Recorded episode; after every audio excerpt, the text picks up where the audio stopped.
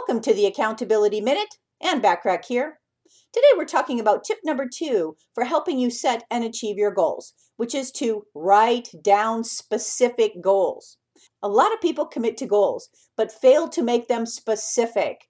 This can make it difficult to get a real sense of direction or purpose as you seek to achieve them. So, for example, saying that you would like to increase your profits by $75,000 next year a specific month, day, and year would make it a specific goal. Saying that you just want to increase your profits, however, is not a focused goal. This type of goal is really difficult to stick to and will more than likely end up getting dropped before you actually achieve it. Tune in tomorrow for tip number three for setting and achieving your goals. In the meantime, download my free audio to help you focus on your high payoff activities and achieve your goals using effective time management by going to accountabilitycoach.com backslash landing.